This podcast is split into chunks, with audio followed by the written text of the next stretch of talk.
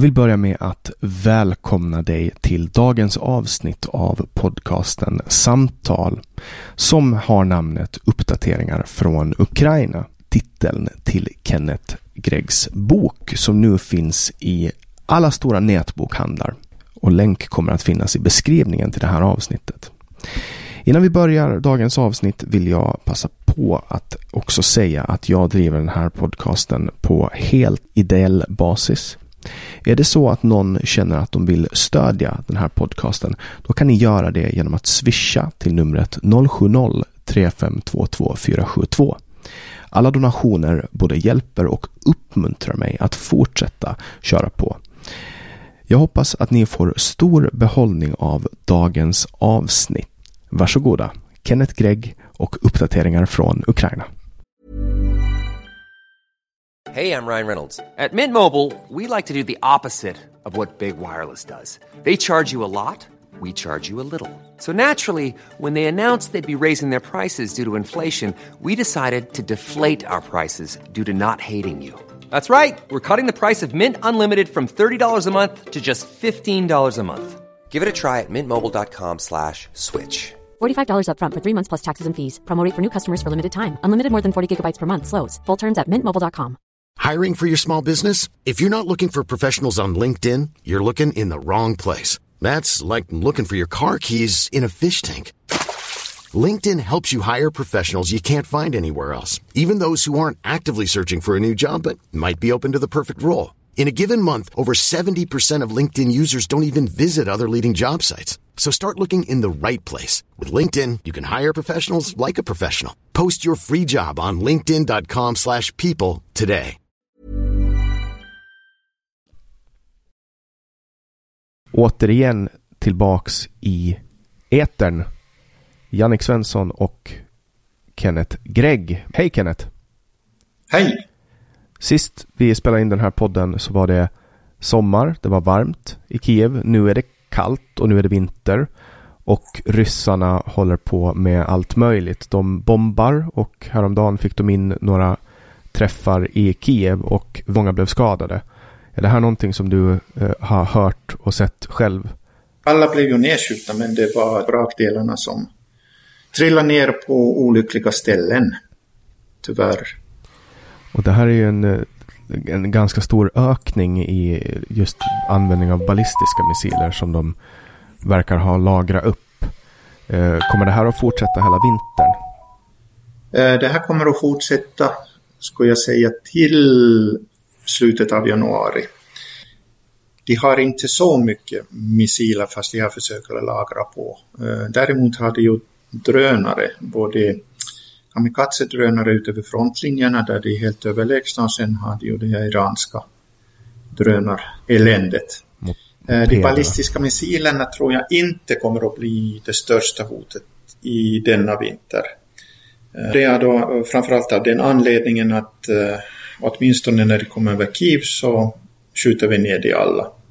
Där hinner vi inte reagera när de sänder dem från den ockuperade delen in mot eh, Mykolajiv eller mot Odessa. Det finns ingen tid att förbereda sig då.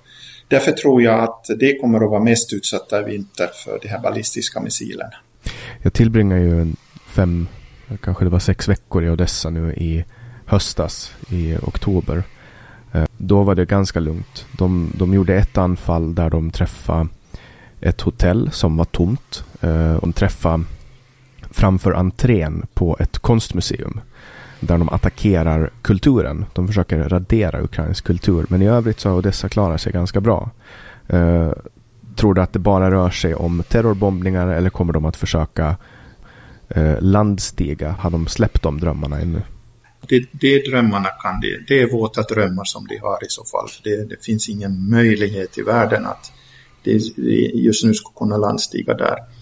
Lika lite kommer de att ha resurser för att till exempel kunna inta Kramatorsk eller, eller, eller Sloviansk. Det, det har de inte möjlighet till. Det, det är helt uteslutande.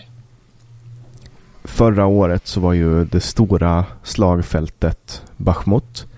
Eh, och nu har det flyttat till Avdivka som är oerhört ansatt och ganska ofta, nästan varje dag, så är det närmare tusen döda ryssar. Är det här mm. eh, samma eh, värre? Väldigt eller? intressant varför, varför de överhuvudtaget åker dit. För det är en helt annan situation än på Bahmut. De kom, kommer inte sig in från, eh, från, från direktfrontation in i Avdika. Det har de inte heller resurser till fast de försöker koppla dit hur mycket som helst. Eh, de har försökt på flankerna för att ringa in. Det är ju den, egentligen den enda raka eh, strategin som skulle göra att, att de har en chans att lyckas. Men igen, eh, de har inte tillräckligt med resurser. För de måste ta, inta inte bara Stepomna utan de måste ta en, en tre, fyra andra byar innan de ens är i ett sånt kritiskt läge att de kan egentligen hota oss. Och det kommer inte att ske, inte i vinter och inte i vår. Som det ser ut nu så, så förbereder man sig för att det här ställningskriget kommer att hålla sig så här hela, hela vintern. Du har gjort några ganska nyliga frontbesök. Vad är det du märker mest nu vid fronten om du jämför med samma tid förra året? Ryssarna har fått in vapnen eller ammunitionen från Nordkorea. Det ser vi helt tydligt. Dessutom ser vi det att eh, de ska storma på oberoende om, om det tar någon meter eller inte tar så ska stormarna storma in, försöka välla in över våra eh, skyttegravar. Det var på håret, eller från knivsägg. De hade i princip halvinringat eh, bataljon 23s positioner. Eh, de var med flera hundra och 23an hade sex man som eh, försvarade. Men eh, tack vare dronavdelningen på, på 23an så fick vi, eller fick de kört bort dem. Eh, så där var det på håret. Eh, nu så tog vi ju ner faktiskt eh, en speciell, ett speciellt vapensystem. Eh, vissa länder kallar det för vapen, eh, vissa kallar det bara för en, en eh, plattform, robotplattform. Eh, Kalla det vad de vill, men det är en sån plattform som, som gör att du kan eh, vara i skydd och eh, använda tunga kulsprutan utan att, eh, utan att du behöver eh, vara i närheten av den och, och eh, bli skjuten själv. Plus att uh, den är väldigt träffsäker i och med att deras på en bråkdels av en sekund. Vilket gör att uh, du har en 500 meter bort så har du en träffyta på, ja, säg 5 centimeter. Det här har nu gjort att uh, ryssarna har blivit mindre försiktiga, eller att de blivit mer försiktiga och uh, pojkarna kan, kan hålla det på avstånd för tillfället. Just det, så då installerar ni som en, en automatisk kulspruta som man styr med man styr den från håll alltså? Ja, du styr den från håll och den har både värmekamera, eh, har rörelsekamera som den reagerar och den har eh, nattvision. Så det gör att du, du sitter liksom på en Playstation, styr den och skjuter med den. Så att köttkvarnen har fått nya, eh, nya blad? Ja, och vad det som är det bästa med det här är att, att eh, Eh, förlusterna för 23an har drastiskt minskat eh, när de fick den första. Eh, vi hade ju en insamling tillsammans med Ukraina Hjälp i Väst och eh, en ukrainsk hjälporganisation. De är väldigt dyra de här, de, är, de går på 24 000 dollar styck. Så, men vi har beställt två av dem. Eh, den första är den vid fronten, den andra åker ner på söndag. Och den andra nu som går ner så det är för en, en granatkastargevär MK40. Vilket eh, igen ska göra att, att äh, de lever tryggare på, på sin position. Men det som är nu väldigt, väldigt, om vi ser det ur vår synvinkel, det är att ryssarna har börjat utrusta sina kamikaze-droner, alltså de små dronerna, med eh, mörker kameror så de ser vad vi sysslar med på nätterna.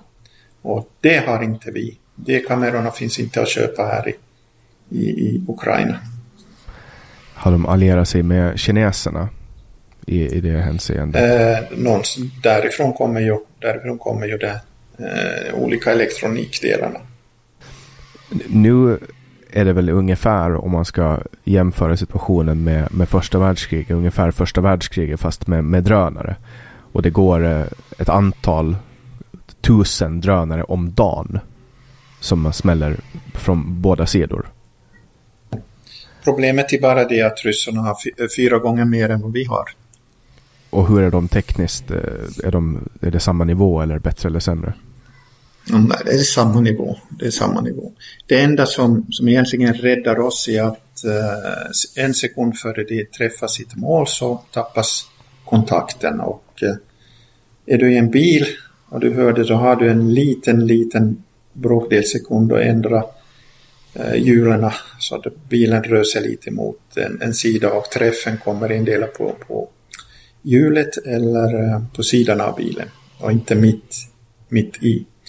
Det, vi har nu två bilar som var totalt förstörda men tack vare att, eh, att den träffade och studsade bort från framhjulet så blev skadorna på, på våra soldater mindre som var i bilen och bilen kunde fortsätta att köras men, men chassit var totalt, eh, var totalt ett vrak. Jag såg en film för, för någon vecka sedan på en av de där FPV, First, first Person View-drönarna som, som jagar en rysk Scooby-Doo-bil. Eh, och de lyckades liksom väja två gånger men de vände ju om och, och går in med en jäkla fart. Och det är just de här drönarna som de står med med som det ser ut som VR-glasögon och så styr de och, och, kör in och det är ju en precision utan, utan tidigare skådad eh, magnitud. Alltså man kan hitta in i små, små öppningar och in i skyttegravarna.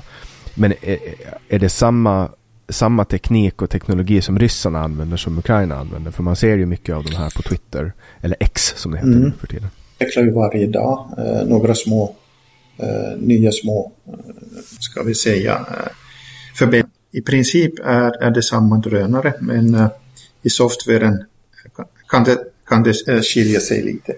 Nu har det ju kommit ut ett eh, skyddsvapen mot drönare som man siktar det mot drönaren så slår det ut de frekvenserna som drönarna styrs på. Den fungerar rätt så bra mm, men den har bara en radie på, på 100 meter. Och Eh, på höjd 50 meter. Orkernas Svarta havsflotta har åkt tillbaks till Mordor. Hur ser läget ut nu ute på Svarta havet för Ukrainas del? Eh, vi har en svårighet som, som nu har påbörjats och det är att, att ryssarna börjar kopiera våra körrobotar. Och det är då förstås för att kunna komma åt den civila Eh, Eh, lastbåtstrafiken. Alltså när vi har eh, eh, fartyg som kommer in för att lasta eller lasta av i, i våra hamnar. Det kommer att vara ett problem i vinter. Mm. Och vi får se, se vad som sker. Sen är det en massa mm, attacker som vi gör både med, med drönare och missiler mot, mot själva, själva Krimhalvön. Eh, men ännu är det för lite eh, för att ha någon riktigt stor betydelse. Det betydande som har varit är det att vi slår ut eh, deras radarsystem. Problemet är ju det att, att när vi slår ut radarsystemen då ska vi måste ha bombflyg. Och vi har inte det. Jo, även, ja. även om, om det fanns så vägrar ju NATO stänga luftrummet så att ryssarna får operera fritt. Ja, det som är det mest horribla i hela det här det är att vi inte får använda vapen på ryskt territorium. Det vill säga vi, har, vi, har, vi strider med bakbundna händer. Eh, vilket gör att eh, mm, vilket gör att till exempel vi kan inte med västerländska vapen eh, bomba flygplatserna där vi sänder sina bombflyg som skjuter missilerna mot våra civila mål. Eh, det enda vi kan göra där och det som har skett när vi har attackerat där så det är med våra egna vapen som har blivit byggt eller med motståndsrörelser som har gått dit och, sprängt. Ja, det har ju varit några riktigt imponerande attacker. Det var en i höstas med en Storm Shadow-missil, eh, en brittisk, som gick in i ett hus där eh, ryska Svarta havsflottan hade något eh, stormöte och det tog ut deras befälhavare. Eh, och sen har man ju lyckats träffa ganska många mål på Krim bland annat. Men man får alltså inte använda de här inne i Ryssland. samma sekund som ett flygplan lyfter så, så vet hela Ukraina vad det är för flygplan eh, och vad det ska göra. Och nu hela oktober, november, december så blir det ju nationellt flyglarm varje gång en MIG lyfter. Och på det sättet så håller de ju hela landet vakna. Uh, jag trodde i alla fall att, att det, någon gång så kommer det ju att liksom lugna ner sig med mopederna. Men nu blir det ju bara flera och flera och flera. Och nu är det ju liksom det 70 stycken de skickade här för två veckor sedan till Kiev. Ja. Ja, ja det var det 82 totalt. Eh, varav 70 var i, i, på Kiev och alla sköts ned. De kostar 25 000 dollar ungefär tror jag i mm. tillverkning. Och sen eh, så skickar de dem i drös med, med mopedmotorer och sen sitter de och skjuter ner dem nu manuellt. Man, man använder, det ju, lönar ju sig liksom inte att använda en, en sån här robot mot dem. Uh, använda nej. en robot för 300 000 mot en 25 000 dollars drönare. Uh, mm. Så att de skjuts ner manuellt och det där blir ju inte bara träning för, för luftvärnet uh, men, men de, de har ju blivit oerhört bra på, på att skjuta ner dem. Ja. Uh, Vad jag tror kommer att ske är att uh, de kommer att göra en stor attack i vinter och den kommer att komma någon gång i januari. Mm. Det var ju som förra uh, året, där var det ju runt... Det var som förra året, ja. Ja, det var slutet och, på. Och klarar vi av det så kommer vi att klara av elinfran.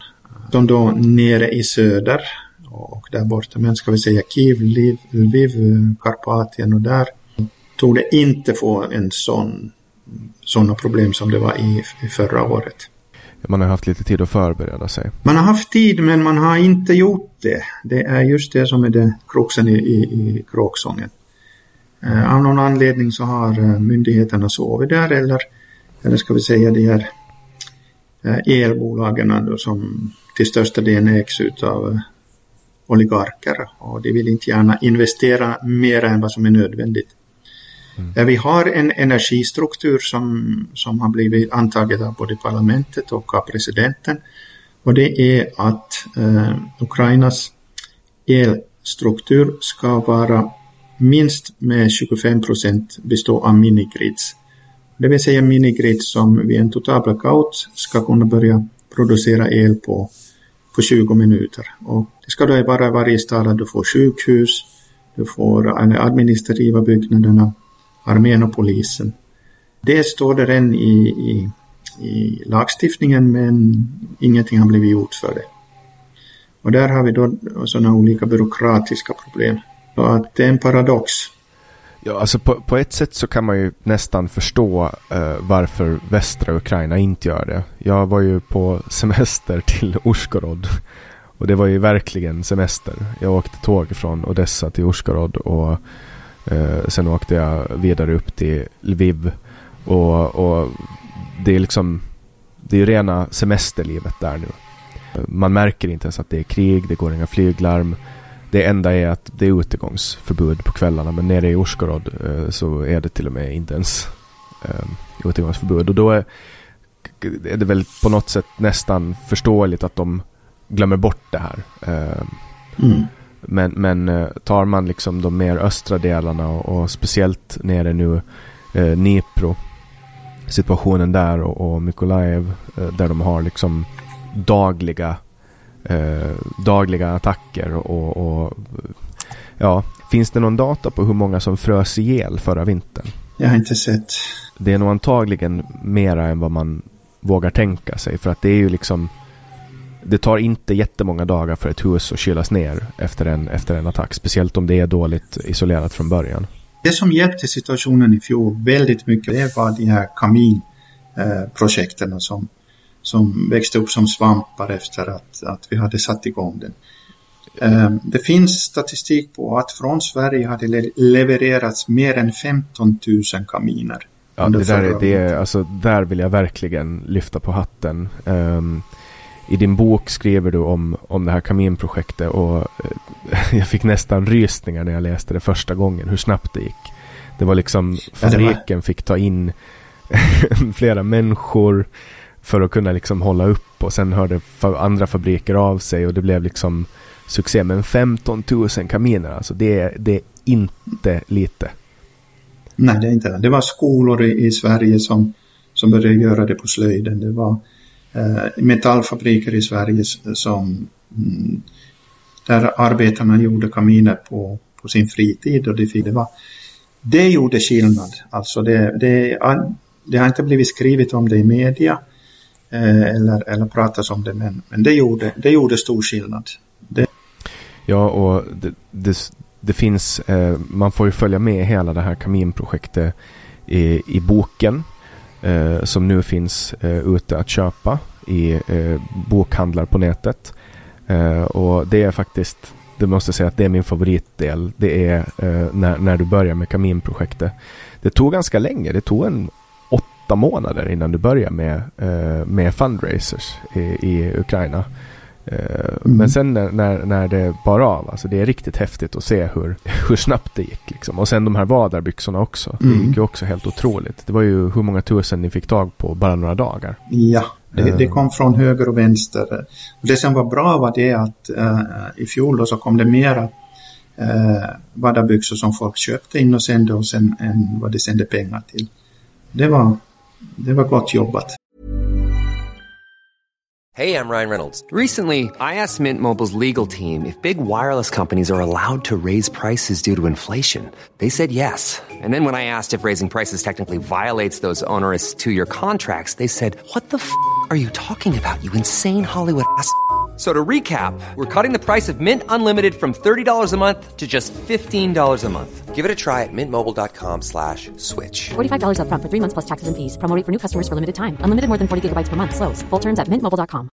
I'm Sandra, and I'm just the professional your small business was looking for. But you didn't hire me because you didn't use LinkedIn jobs. LinkedIn has professionals you can't find anywhere else, including those who aren't actively looking for a new job, but might be open to the perfect role, like me. In a given month, over 70% of LinkedIn users don't visit other leading job sites. So if you're not looking on LinkedIn, you'll miss out on great candidates like Sandra. Start hiring professionals like a professional. Post your free job on linkedin.com/people today. Det är ju häromdagen så uh, åkte Zelensky på besök till USA där han bland annat träffade Joe Biden och kongressen. Och bemötandet han fick där var väldigt kyligt från republikanerna i alla fall. De tycks ha blivit påverkade av den ryska propagandan eftersom de nu har gjort inrikespolitik av kriget i Europa. De vill att Biden ska förstärka gränserna mot Mexiko i utbyte mot att USA ska få ge stöd till Europa eh, i form av krig, krigshjälp eh, till Ukraina. Frågan är om det här är ett spel från eh, Republikanerna för att få eh, sin vilja igenom eller om de faktiskt är genom onda. Efter att eh, den republikanska talmannen då Mike Johnson hade haft ett möte med president Zelensky så sa han det Biden vill ha är ännu fler miljarder dollar utan någon översyn eller att Ukraina har en tydlig plan att vinna. Eh, mm. Men nu eh, ska jag ge dig sanningen utav uh, värdena på, på vad uh, USA har gett. Och jag kan ge dig en sån exempel. Om vi tar en patron på svarta marknaden i USA, alltså när gangstrarna ska ha den. Den kostar en dollar. USA eh, sänder sådana patroner till oss för nio dollar styck. Alltså åtta dollar sätts in i den eh, amerikanska ekonomin. Och där är det ju väldigt många, det är ju Texas som har fått otroliga, eh, delstaterna som har fått en otroligt ekonomisk uppsving utav det här. Så om du säger de 60 miljarder Eh, som det har gett oss. Eh, den egentliga summan egentligen den är 68 miljarder. Där är det liksom eh, överprissättning och det är ju vi som ska betala det. Men sen är det ju också den rena pengar som, som skickas hit för att vi ska kunna betala soldaternas löner och eh, hålla den ekonomin. Eh, åker det bort, då kommer vi att få en sån inflation, en, en, en en värdesänkning utav eh, den ukrainska grinjan som kommer att vara katastrofal.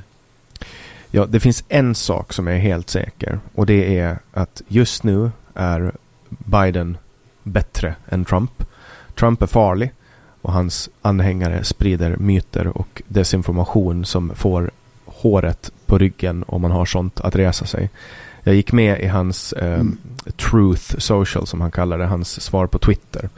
Och de människorna som befinner sig där, det är liksom det är små miniatyrer av ryska eh, båtar. Eh, biter sig den här propagandan fast. Eh, äckligen att, att eh, Biden trots att allt man kan säga år gammal och antagligen kommer att stryka med eh, snart. Men han har Ukraina som prioritet och det, det är en sak som är väldigt oroande är att Biden nu under Zelenskyjs besök i veckan som har gått eh, var att han har bytt formulering från att USA ska ge stöd så länge det krävs till så länge vi kan. Mm. Lite skrämmande. Vad tänker du om det? Ja, och det här, eh, det som är sen är det mest eh, katastrofala med det här. Eh, nu är det ju så, under min senaste resa ner så hade jag ju, mm, eh, var vi tillsammans med, eller vi har slagit samman eh, till, för att hjälpa eh, bataljon 23 utav presidentbrigaden. Det är Ukraina Hjälp i Väst, det är Nord, eh, Swede North Plus Aid från Norge och eh, Project of Life eh, här. Och eh, vi har koncentrerat nu vår hjälp enbart till en enda bataljon. Och eh, då är det frågan om allt. Det är frågan om bilar, reparation av bilar, medikutrustning, drönare. Och vi har delat upp de här eh, branscherna mellan oss. Men vi, vi levererar alla till 23. Och när vi intervjuar då mm, evakueringschefen då för 23 eller när de ska ta ut de skadade soldaterna så får de sin utrustning 80 procent av vad de behöver kommer från volontärer. 20 procent kommer från så staten. Det inte vara. 100 procent utav de original CAT eh, tourniquets kommer från volontärer. Alla kopior kommer från staten. Sen tar vi Sen tar vi bilarna. Eh, när vi började understöda 23 så var det i princip utan bilar. De fick promenera 6 kilometer till eh, eh linje 0. Det fanns inga fordon. Eh, vi började leverera Eh, och sen började vi eh, reparera det som de hade. Eh, det fanns inga pengar hos bataljonen och de fick inga pengar från staten och de fick inga nya bilar. Det är bara tack vare volontärerna som de kan fortsätta strida ute vid fronten. Det är tack vare volontärerna de har fått vapensystem som gör att de kan försvara sig ordentligt. Det är tack vare volontärerna att de får drönare. Kanadas inrikespolitik smittar av sig till eh, Medelsvensson och han tycker okej, okay, jag behöver inte donera mina 200 kronor numera. När det sker är det katastrof. Ja, det, det, här är ju alltså ett krig som, som stater eh, utkämpar mot varandra. Men det är liksom det har blivit så att nu är det människor, civila runt om i världen som, som stöder. Och så ska det inte vara. Eh, så ska det verkligen inte vara. Nej, um, absolut inte. Har ju Norge tagit ett ganska bra kliv. De har ju tidigare lovat 15 miljarder norska kronor. Vilket är väl runt kanske 13-14 svenska. Eh, och nu häromdagen när Zelensky efter sin USA-resa hoppar via Norge på ett oanmält besök så lovar han ytterligare 2,85 miljarder kronor till Ukraina. Eh, han var glad mm. över det. Eh, president Zelensky, han tackade och hoppas att Sverige ska komma in i NATO. Eh, skänkt eh, ett raketartilleri av modellen Archer eh, och även då stridsfordon 90 som har visat sig vara väldigt framgångsrika i riktig strid. Har du stött på de här själv, Archer och stridsfordon 90 när du har varit vid fronten? Ja då, det finns ute vid fronten. det är väldigt uppskattade.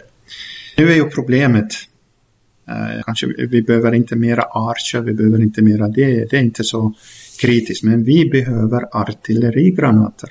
Eh, EU har ju bara levererat 30 procent av eh, vad de har lovat. Och eh, USA. Men nu har ju då Finland trätt in i bilden. Mm, Finland har ju Europas största arsenal utav eh, artilleri och eh, det finns beredskap också i Finland att tillverka eh, artillerigranater för alla dessa om det skulle vara, vara nödvändigt. Så vi har, alltså Finland har en kapacitet som nu ska sättas upp. Eh, försvarsminister Häkkinen sa ju då att, att eh, det kommer att gå snabbt och vi ska, de ska börja leverera. I princip kan Finland leverera en miljon artillerigranater på ett år. Vem som finansierar det sen, det vet jag inte. Om det är i NATO eller EU. Man försöker kringgå Eh, Orbans eh, blockering utav all hjälp eller, eller vad det är frågan om. Och samtidigt kom det ju också information och signaler om att Sverige ska också ska börja tillverka. Att eh, Finland och Sverige tillsammans kan tillgodose Ukrainas årliga eh, behov med artillerigranater. Tänker man efter så är det faktiskt bara ett enda land mellan Sverige och Ukraina. Och det är Polen. Eh, Kriget är väldigt nära. Många politiker vet det. Men väldigt många civila vet inte. De förstår liksom inte att Ukraina är det, är alltså ett land bort. Och Finland har ju mm. eh, väldigt, väldigt mycket gräns. Alltså det är väl 1200 kilometer gräns tror jag. Eh, mot, mm. eh, mot Ryssland. Och där är ett annat intressant fenomen som har uppkommit nu eh, när det har blivit kallt är att Ryssland lassar stora lass av eh, migranter från Mellanöstern och eh, Afrika och ställer in dem i ingenmansland mellan ryska och finska gränsen där de antingen fryser ihjäl eller blir räddade av eh, finska gränsvakter. Finland stängde sina gränspassager men eh, har öppnat dem igen under en kort tid och stängde dem faktiskt igen. Eh, det här är ju någonting som alltså man, man undrar liksom vad de håller på med men, men enda slutsatsen jag har dragit det är att man vill man vill helt enkelt hålla underrättelsetjänsten överbelastad. Ja, alltså var, nu ska vi äh, sätta det hela in, in i äh, stora äh, kubistiska tavlan och ta ett steg tillbaka för att se. Väst är ju rädd för att kriget ska eskalera. Men det har en eskalerat så långt det kan gå. Vad har Ryssland gjort? Jo, de har sagt upp en massa internationella avtal och det som finns kvar så ignorerar de totalt. Och om man tittar på den andra vattenpölen i norra Europa så har vi då Östersjön. Tror du att, att Gotlands planer kan vara någonting som Putin sitter och funderar på? Inte i dagsläget. Putin sitter och funderar på hur han ska kunna klara den här eh, kommande året. Eh, han har ju satt hela sin politiska karriär i fara genom att att uh, göra de här mobiliseringarna. Uh, han slår hårt ner på, på de soldaters uh, mammor och fruar som, som kräver soldaterna tillbaka. men de protesterna växer. han har ingen möjlighet att göra någon större offensiv på ukrainsk mark. Det enda han kan koncentrera sig på är att han mm, försöka få hela Donbass och Luhansk. Eh, men det kommer man inte heller att lyckas med.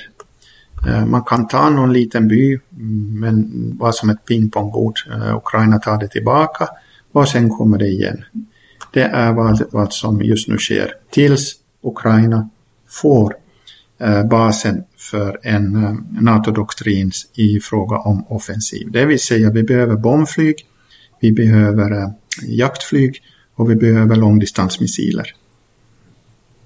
Det är nästan obehagligt att höra hur människor börjar prata om eh, fredsförhandlingar med Ryssland. Eh, och det händer mer och mer. Att folk, liksom, mm. den här ryska propagandan biter sig fast i folk. Att folk ens tror att man kommer att kunna sätta sig ner och prata med de här människorna. Det är riktigt skrämmande. Eh, och folk faller för den här desinformationen. Ett fall som nyligen eh, kom ut i media är Elijah Wood, han som spelar Frodo från Sagan om ringen. Om man ska ta den här orkliknelsen eh, så är det ganska roligt. Eh, eftersom han, är, han representerar det goda och orken representerar det onda. Men han har då funnits med på en sajt där man kan köpa videohälsningar och ge i present till folk eller vad man nu vill ha dem till. Och där har då något ryskt troll köpt en hälsning från Elijah Wood till en, en drogmissbrukare som heter Vladimir. Och därefter så har de redigerat eh, den här filmen så att det verkar handla om Zelensky som då heter Volodymyr i Ukraina. Eh, och ett exempel på hur, hur man liksom eh, alltså folk, folk går ju på det. Det är många som håller på och lägger upp bilder eh, på att Zelensky håller på att ta sig på näsan och sånt. Och liksom den biter sig fast den här desinformationen. Och det enda man kan göra om man vill hålla sig ifrån desinformation det är att, att hålla sig underrättad. Mm. Men om vi talar om en fred nu då, hur ska den freden se ut? I så fall att se ut eh, som den freden Finland var tvungen att och, eh, sluta med Sovjetunionen. Det vill säga avträdelse med 25 procent av, av eh, landet. Mm. Och, ungefär 20 procent är ockuperat ännu. Eh, sen eh, vad som skedde i Finland var ju det att det blev en, en riktigt finlandisering och eh, det kommer garanterat att ske likadant här. Det kommer att få en finlandisering. Eh, ukrainska folket vet det här väl. De, de känner väldigt väl till eh, Finlands eh, ställning under Sovjettiden. Och eh, det är ingen chans i världen att, att ukrainska folket kommer att acceptera en sån fred. Absolut inte. Folk glömmer bort Butja och Irpin.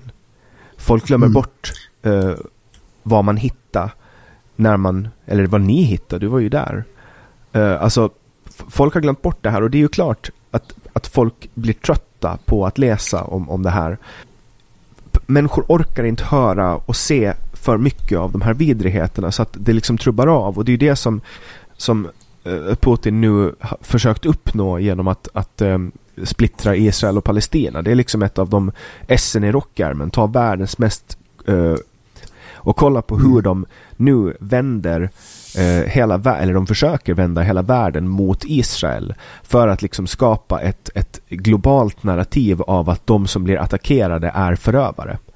Uh, mm. Och det är precis det som, som de försöker göra. Och det här är liksom, det är inte första gången som Ryssland eller Sovjetunionen gör det här, utan även på 60-70-talet så, så, så, genomförde man stora omfattande desinformationskampanjer i USA som syftar till att vända hela den unga generationen uh, mot den äldre i syfte att splittra, alltså skapa en, en vänsterrörelse bland unga som vänder sig mot den konservativa högerrörelsen och splittrar landet inifrån. Och det är väl en mm. av de mm. största riskerna nu, det vill säga någon form av statskupp eller militärt maktövertagande eh, som grundar sig i att människor är väldigt trötta eh, och sen att man har liksom plockas, man har plockat på sig av den här eh, desinformationen.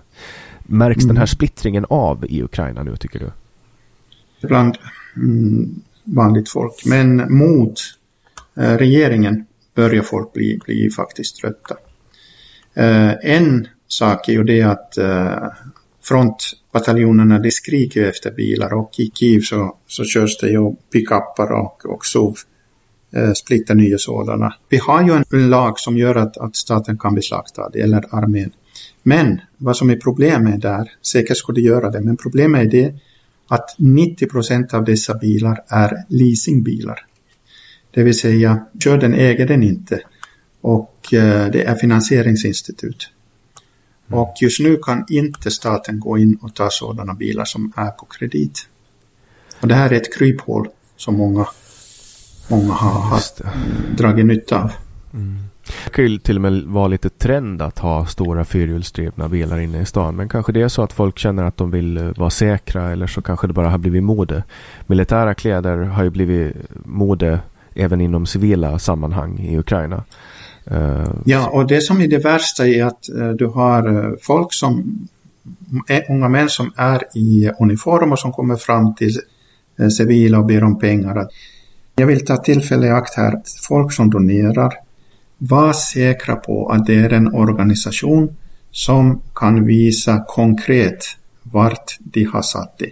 Soldaterna vid frontlinjen visar gärna sitt ansikte när de, när de får de här, åtminstone de äkta. De visar sitt ansikte utan problem.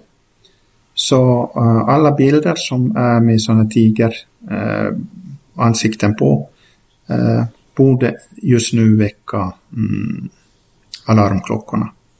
Ja, de här sakerna är ju liksom, är man på plats så är det ganska lätt att kontrollera. Det är bara att man tar mm. kontakt med dem och åker ut. Och, um, det pågår alltså korruptionen. Den ska ju bli mindre men den har tyvärr ökat på grund av massiva inflöden av pengar. Även internationell korruption ökar ju. Uh, och, och, det där är ett stort problem och därför är det viktigt att man håller koll på vad det är för, för organisationer man, man ger pengar till. Frontenheterna, de har ju insett att eh, det kan bli utan eh, support. Så de har ju nu utsett olika befullmäktade volontärer. Eh, och jag är ju en befullmäktad volontär för 23 så det betyder att när de organisationer som vill skänka någonting till 23 tar kontakt med mig så levererar vi direkt. Vi tar det inte något mellanlager eller någonting utan det, vi tar det direkt ner till Bahmut-området eh, och delar ut den till 23ans olika lager. Allting kommer in, bokförs, allt som går ut bokförs och kan redovisas väldigt enkelt. Och sen har vi behornade polska bönder, eller inte behornade, de är väl rädda, som blockerar gränsen till Ukraina och har gjort det ett längre tag nu. Eh, de vill inte att man ska få köpa ukrainskt eh, vete eh, och korn i Europa. Nej, och, där har nu polackerna väldigt kort minne. För Eh, vad, vad, gjorde de när de kom in i EU? Jo, de förstörde ju både transportmarknaden och eh, i Skandinavien, i de nordiska länderna, med sin billiga. Eh, och de har ända till nu varit privilegierade med det. Och nu när de börjar få smaka på sin egen medicin, då har man glömt om precis vad, vad de gjorde. Men det som är mera skrämmande är att eh, stor del utav polska befolkningen hatar ukrainare och Ukraina. Och det ser man, det är många hjälporganisationer som har meddelat mig att när de kommer in i Polen och ska tanka sin bil, då blir de i princip bortkörda från eh, bensinmacken med det att, att eh, här behöver ni inte tanka, jävla idioter, försvinn. Ja, det finns, jag brukar säga det om Polen. Jag har ju kört igenom där några gånger nu det här året. Och det jag brukar säga är att det enda bra med Polen är att de har fina vägar så att man kan köra snabbt igenom. Det är ett riktigt skitland om du frågar mig. Jo, det har... Men däremot, man ska ju ge dem, eh, nu är det mina känslor som talar, de har ju gett väldigt mycket av sina militära, eh, alltså både skyddsutrustning och, och, vapen. Men, men med närmare eftertanke så kanske det är för att de bara behövde uppdatera sitt eget eftersom de vet precis, att Ryssland är på kommande. Precis, precis. precis. De fick eh, valuta för det gamla begagnade skrällen som de sände hit. Dock, vi behövde de här gamla skrällen. Polackerna, de har sin egna historia och bara två och en halv timme före man kommer till gränsen så är det stor sannolikhet att man kör igenom eh, Krakow. Och i Krakow så låg Auschwitz-Birkenau.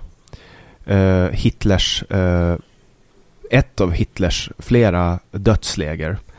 Uh, skillnaden på andra världskriget och det här kriget är att ryssarna gör som ryssarna gjorde under andra världskriget. Det vill säga att de uh, gör sin etniska rensning med den reguljära armén istället. Och det är det som håller på att mm. hända i Ukraina nu. Man försöker förstöra det ukrainska språket. Man försöker förstöra den ukrainska kulturen. Uh, och man försöker ta det ukrainska landet. Eh, man gör det med omfattande historieförfalskning, eh, med rena och skära lögner och man gör det med våld och våldtäkt och eldande.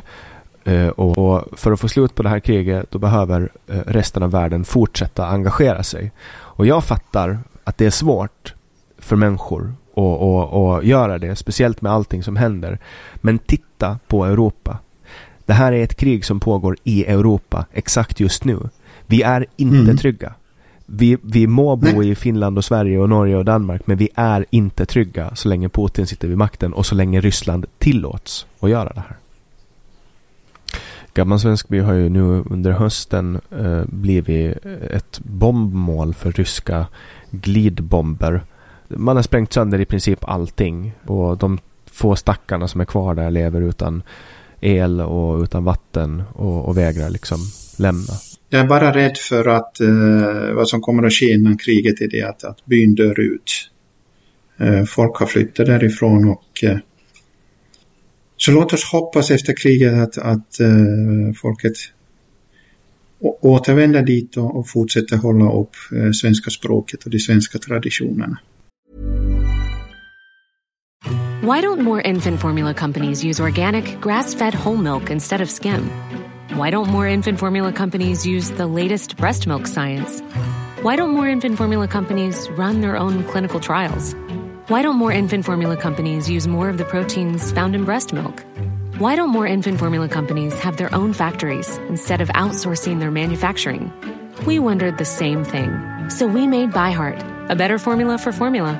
Learn more at byheart.com. Jag lyfter på hatten åt uh, unga svenska killar som kommer ner hit. Uh, även utan att ha gått igenom uh, lumpen. Uh, försöka komma sig in i legionen. Nu ska ni minnas en sak och det är att om du går in i legionen och är nybörjare så har du 90 procents sannolikhet på att du inte kommer tillbaka. Så gör gärna istället som eh, Hugo Edlund från Umeå gjorde. Han beslöt sig eh, för att eh, inte gå in dit. Han kom till oss och vi gav honom då två alternativ. Det ena var att han kunde gå in i 23 bataljonen eller han kunde lämna här som en volontär för 23 bataljonen. Och han beslöt sig då för att, att stanna som volontär. Och eh, 23 bataljonen är väldigt tacksam för det, för att som volontär kan du göra så mycket mer för bataljonen än om du skulle vara som en nybörjare inne i, i skyttegravarna. Och eh, Hugo Eh, får ju ingen lön. Eh, han bor tillsammans med 23an. Han reser runt och transporterar bilar från eh, Bahmutområdet till Kiev för reparationer. Så han är av otroligt stor hjälp. Och killen är 21 år. Det är verkligen inspirerande. Um, att stödja Hugo om man vill. Uh, jag lägger in uppgifterna för hur man kan göra det i beskrivningen till det här avsnittet om det är någon som vill hjälpa honom att hjälpa. För det där är inspirerande. Det där är sånt som, Absolut. som flera uh, kan och borde göra. Det är mycket enkelt faktiskt att ta sig till Ukraina. Man uh, tar sin bil och sen åker man till Nynäshamn och så tar man båten till Gdansk. Och sen kör man genom Polen, tyvärr. det går inte att köra genom ett annat land nu. Och sen är man framme i Ukraina på mm, lite mindre än två dagar. Det tar 13 timmar bil totalt mellan Gdansk och Kiev. Eh, som man behöver stå vid gränsen. Men eh, du som lyssnar på det här känner att du vill eh, vara till hjälp på något sätt. Ta kontakt med Kenneth och fråga honom hur man gör. Eller fråga mig Eh, så kan vi visa er på rätt. För det där är sånt som gör stor skillnad och jag kan lova er att det är ett minne för livet. Och man behöver inte vara stressad över någonting. För Kenneth vet och eh, kan allting om eh, situationer. Första gången jag hörde bomberna så hade Kenneth ringt mig dagen, dagen innan och så sa han Jannik, imorgon kommer du att höra lite smällar Eh, du behöver inte vara orolig och du, du, Kiev har jättebra skyddsrum eller skydd, eh, luftförsvar. Om du, om du vill så kan du gå ner till skyddsrum men det är inget, inget måste. Du kommer att märka själv. Uh, och mycket sant dagen efter så blev det ett stort angrepp från luften och jag fick höra bomberna första gången. Och det var dramatiskt och det var lite omskakande. Men, hör och häpna, man vänjer sig med allting. Och tänk på dem ute på fronten som sover eh, till nedslag av artillerield och gevärsskott och drönare. Eh, folk vänjer sig med allting. Eh, åk ner till Kiev eh, och eh, erbjud din hjälp om du kan och vill. Och om du råkar vara där runt eh, slutet på januari så firar jag min 30-årsdag i Kiev. I övrigt då om man har saker hemma, eh, vad vad är det som behövs mest då som finns i hemmet som inte är militär specialutrustning som folk kanske sitter och har nu? Vad vi behöver är stearin och eh, framförallt om du vill hjälpa till eh, ta gärna sådana här eh, eh, bomullsplattor som damerna använder när de torkar av sin make. Sätt stearin i en kastrull. Sätt de här plattorna dit tills de suger in sig och låt de torka och sen sänd dem till Ukraina Hjälp i Väst, till ALEN. Eh, för de behövs. Eh, och varför behövs det? Jo, de är väldigt enkla. De ger en väldigt stark värme under fem minuter. Men inte så stark värme att eh, du kan bli upptäckt av, av en, en värmekamerasdron. Du kan koka din kaffe eller din te eller du kan värma dina händer där. Och de här är väldigt uppskattade utav soldaterna. Mer uppskattade än till exempel äh, skyttevärnsljus. Sen kan, kan de säkert användas som äh, firestarters till kaminerna också. Kan också mig. det. Ja. Äntligen är boken ute och kom ihåg att, äh, att min del av intäkterna går till rehabiliteringskliniken. När ni firar jul, tänk på de våra som är på skyttelinjerna Eh, det är det som försvarar er nästkommande jul. Så gärna en, en tanke till dem och ifall ni har möjlighet gärna en donation till någon av organisationerna som, som hjälper dem. Tusen tack Kenneth. Uh, och tack till dig som har lyssnat. Vem vet, kanske vi hörs igen nästa vecka. Det vet vi i så fall nästa vecka. Tack för idag Kenneth. Tusen tack.